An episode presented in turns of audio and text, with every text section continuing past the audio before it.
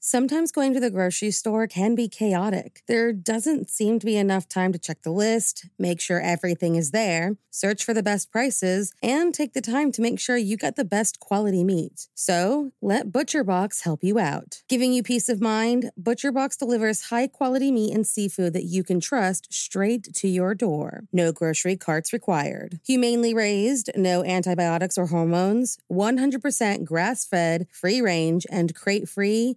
What more can you ask for? What about free shipping, customized box plans, exclusive member deals, recipe inspirations, tips, and tricks? You really can't go wrong with ButcherBox. Sign up at butcherbox.com slash morningcup and get our special deal. ButcherBox is offering our listeners a free for a year offer plus an additional $20 off. Choose salmon, chicken breasts, or steak tips free in every order for a year. Sign up today at butcherbox.com slash morningcup and use code morningcup to choose your free for a year offer plus get $20 off your first order. Today's podcast is brought to you by newspapers.com, the ultimate destination for exploring the mysteries of the past. If you're fascinated by true crime, get ready to dive into the stories that made headlines. Newspapers.com offers a billion pages of historical newspapers from the US and beyond, and you can search the entire collection in seconds. Their vast newspaper collection is a goldmine for eyewitness accounts, crime scene photos,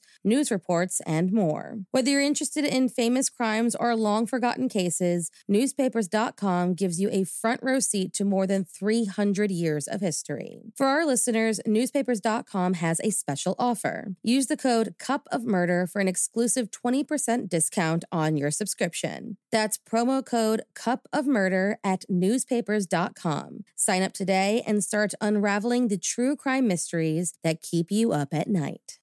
There were two more murders 15 miles when away. police arrived, they found the telephone and electricity lines described by one investigator as reminiscent of a weird religion. Morning. Cup of murder. We have covered a few stories where we see how race plays a huge role in how a case is handled. But what about how it's reported? On August 17, 1987, a man turned himself in at the urging of his mother, and he was arrested.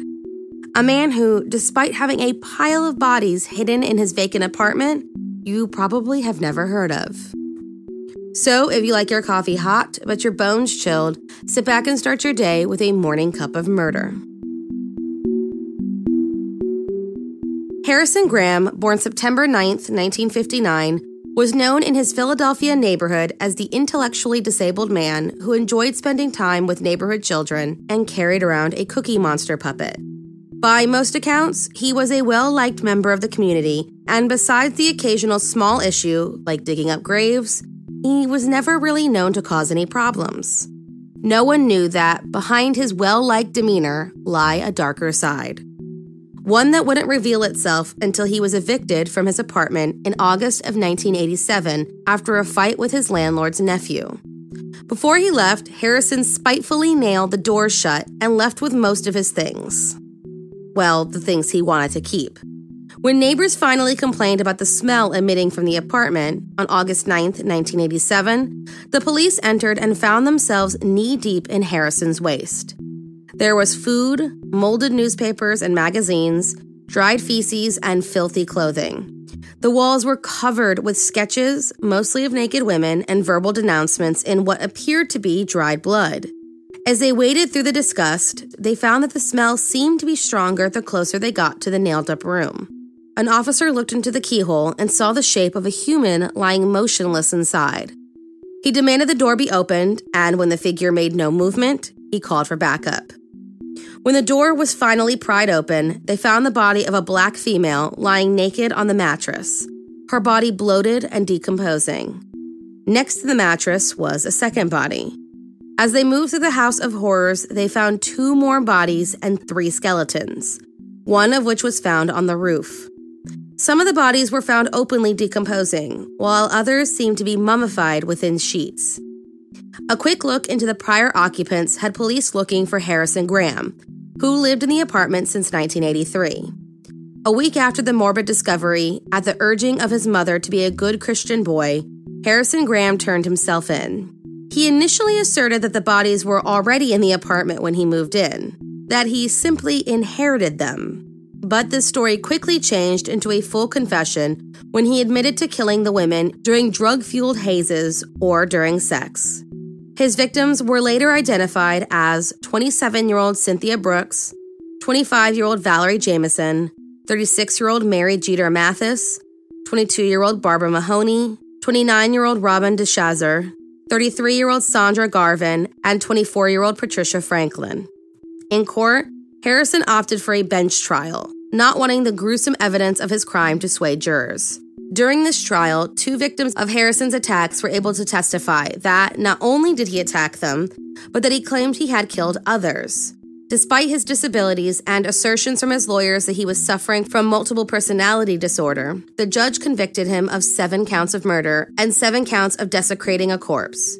He was initially given the death penalty, but after an appeal regarding his mental state, was given life. So, why haven't you heard about Harrison Graham? It seems like a story involving the accidental discovery of seven bodies within a Philadelphia apartment would have been at the top of the news stories.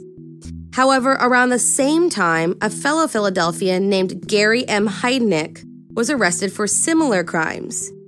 He earned more news time because, as criminal justice professor Anthony Walsh suggests, he was white. That Harrison's crimes were broadcast strictly in the Philadelphia area because of the broader unawareness and neglect of black serial killers in America.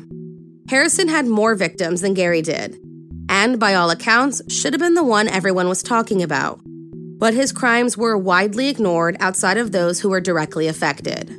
It appears that, if speculations are true, racism runs deeper in criminal justice than many of us know. Due to this lack of coverage and lack of sources, it is difficult to understand Harrison Graham's mental state. Was he really as limited as some say? Can he truly be held accountable for his actions? Or were these just grasps at straws to try and understand how he could commit such heinous crimes? Thank you for joining me in my morning cup of murder. Please join me again tomorrow to hear what terrible thing happened on August 18th. Don't forget to rate and subscribe and let me know how you like it. If you want to help support the podcast, there's always Patreon or just sharing it with your true crime obsessed friends. And remember, stay safe.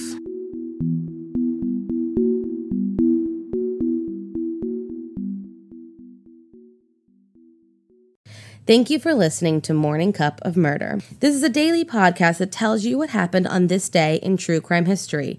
In short, easy to listen to episodes that you can finish on your commute or while you enjoy your morning coffee. So make sure you check back every morning. My name is Korina. I am the creator and host.